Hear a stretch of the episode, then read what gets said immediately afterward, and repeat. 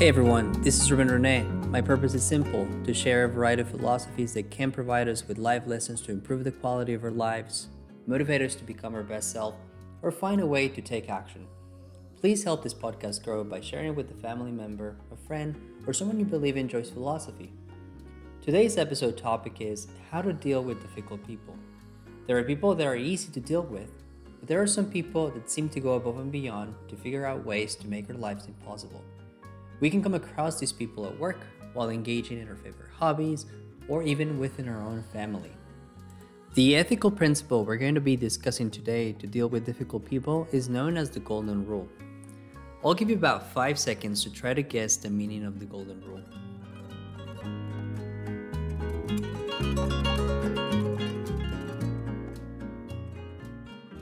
So, what is this Golden Rule?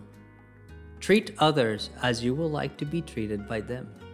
This is the simplest yet most influential ethical principle that has been cited in Hinduism, the oldest religion dating back to more than 4,000 years, Judaism, Christianity, Islam, and many well regarded philosophers. In Matthew's Gospel, Jesus summarizes the whole Old Testament in a single phrase Do to others as you would have them do to you.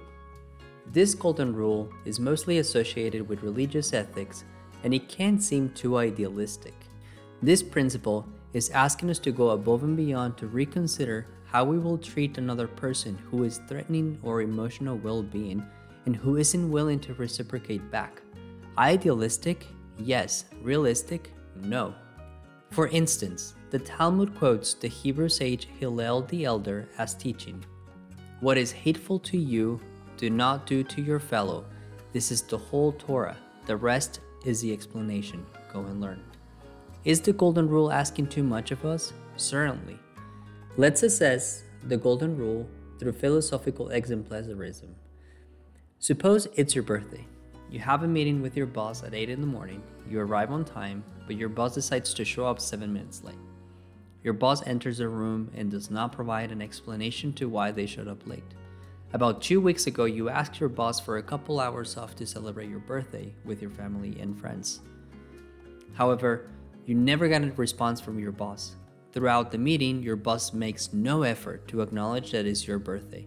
You know they're aware because you asked them for time off about two weeks ago. Throughout the whole meeting, your boss looks disengaged and is consistently looking around the room like they have no interest in being there. You did put a lot of effort into putting the agenda together to ensure the meeting ran smoothly. At the end of the meeting, you asked them for constructive feedback to evolve and grow. Your boss's response is, I think everything's okay. How would you feel if this happened to you? How are you supposed to react in this situation? Can we try to convince ourselves that it's just how people are? Of course. But does that make it better? Maybe for a couple minutes. The truth is that it causes bitterness. Putting these considerations and asking what if questions are the wrong ways to evaluate the application of the Golden Rule. You may not be aware, but you may be implementing this ethical principle unknowingly as a matter of routine with your family and friends and coworkers and people in your community. However, these interactions may go unnoticed because they are reciprocated. The distinction here is that it's easier to apply this action when it feels you're getting back what you're putting in. And we tend to live our whole lives without being aware of the application of this ethical principle with the people we love. The idea of treating others the same way we want to be treated may seem mainstream regressive, meaning that it seems we're not empowering our identity by being kind when someone else isn't. It sounds as if we're not setting boundaries, and even leaning into codependence. In such cases, is this ethical principle misleading? The Golden Rule is well documented in Roman and Greek philosophy. Socrates used to teach his students by asking questions and drawing out answers to challenge the development and accuracy of their thinking. This method of learning is known as the Socratic questioning, one of the types of questions that Socrates posed seek to probe assumptions. Socrates pushed students to think through the presuppositions and unquestioned beliefs on which they were founding their argument. Basically, Socrates taught his students to cross examine their moral principles.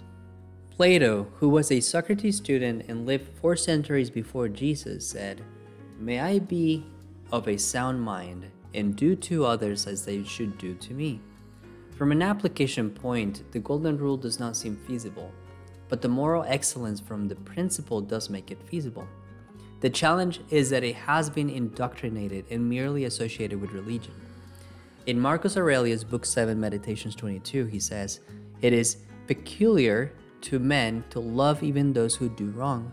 And this happens if, when they do wrong, it occurs to you that they are fellow humans and that they do wrong through ignorance and unintentionality, and that soon both of you will die, and above all, that the wrongdoer has done you no harm, for he has not made you ruling faculty worse than it was before.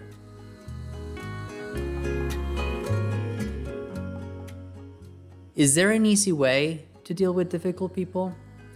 Is the golden rule easy to apply? Absolutely not. Can it be done? Yes. Socrates pushes us to question our beliefs and presumptions.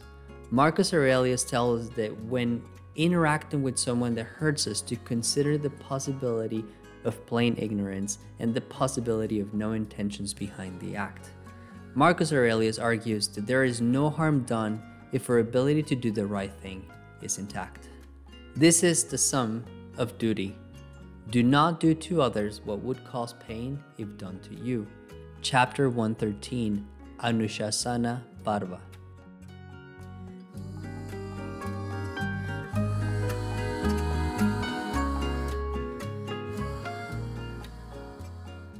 To end this episode, I'm going to share a story I read from one of my favorite books, Tuesdays with Morrie, by Mitch Albom. There was once a wave in the ocean, rolling along, enjoying the warmth of the sun and the swiftness of the breeze. It smiled at everything around it as it made its way toward the shore. But then, it suddenly noticed that the waves in front of it, one by one, were striking against the cliff face, being savagely broken to pieces. Oh God, it cried, my end will be just like theirs. Soon I, too, will crash and disappear. Just then, another wave passing by saw the first wave's panic and asked, Why are you so anxious? Look how beautiful the weather is. See the sun, feel the breeze. The first wave replied, Don't you see? See how violently those waves before us are striking against the cliff? Look at the terrible way they disappear We'll soon become nothing just like them. Oh, but d- don't you understand? The second wave said. You're not a wave, you're part of the ocean.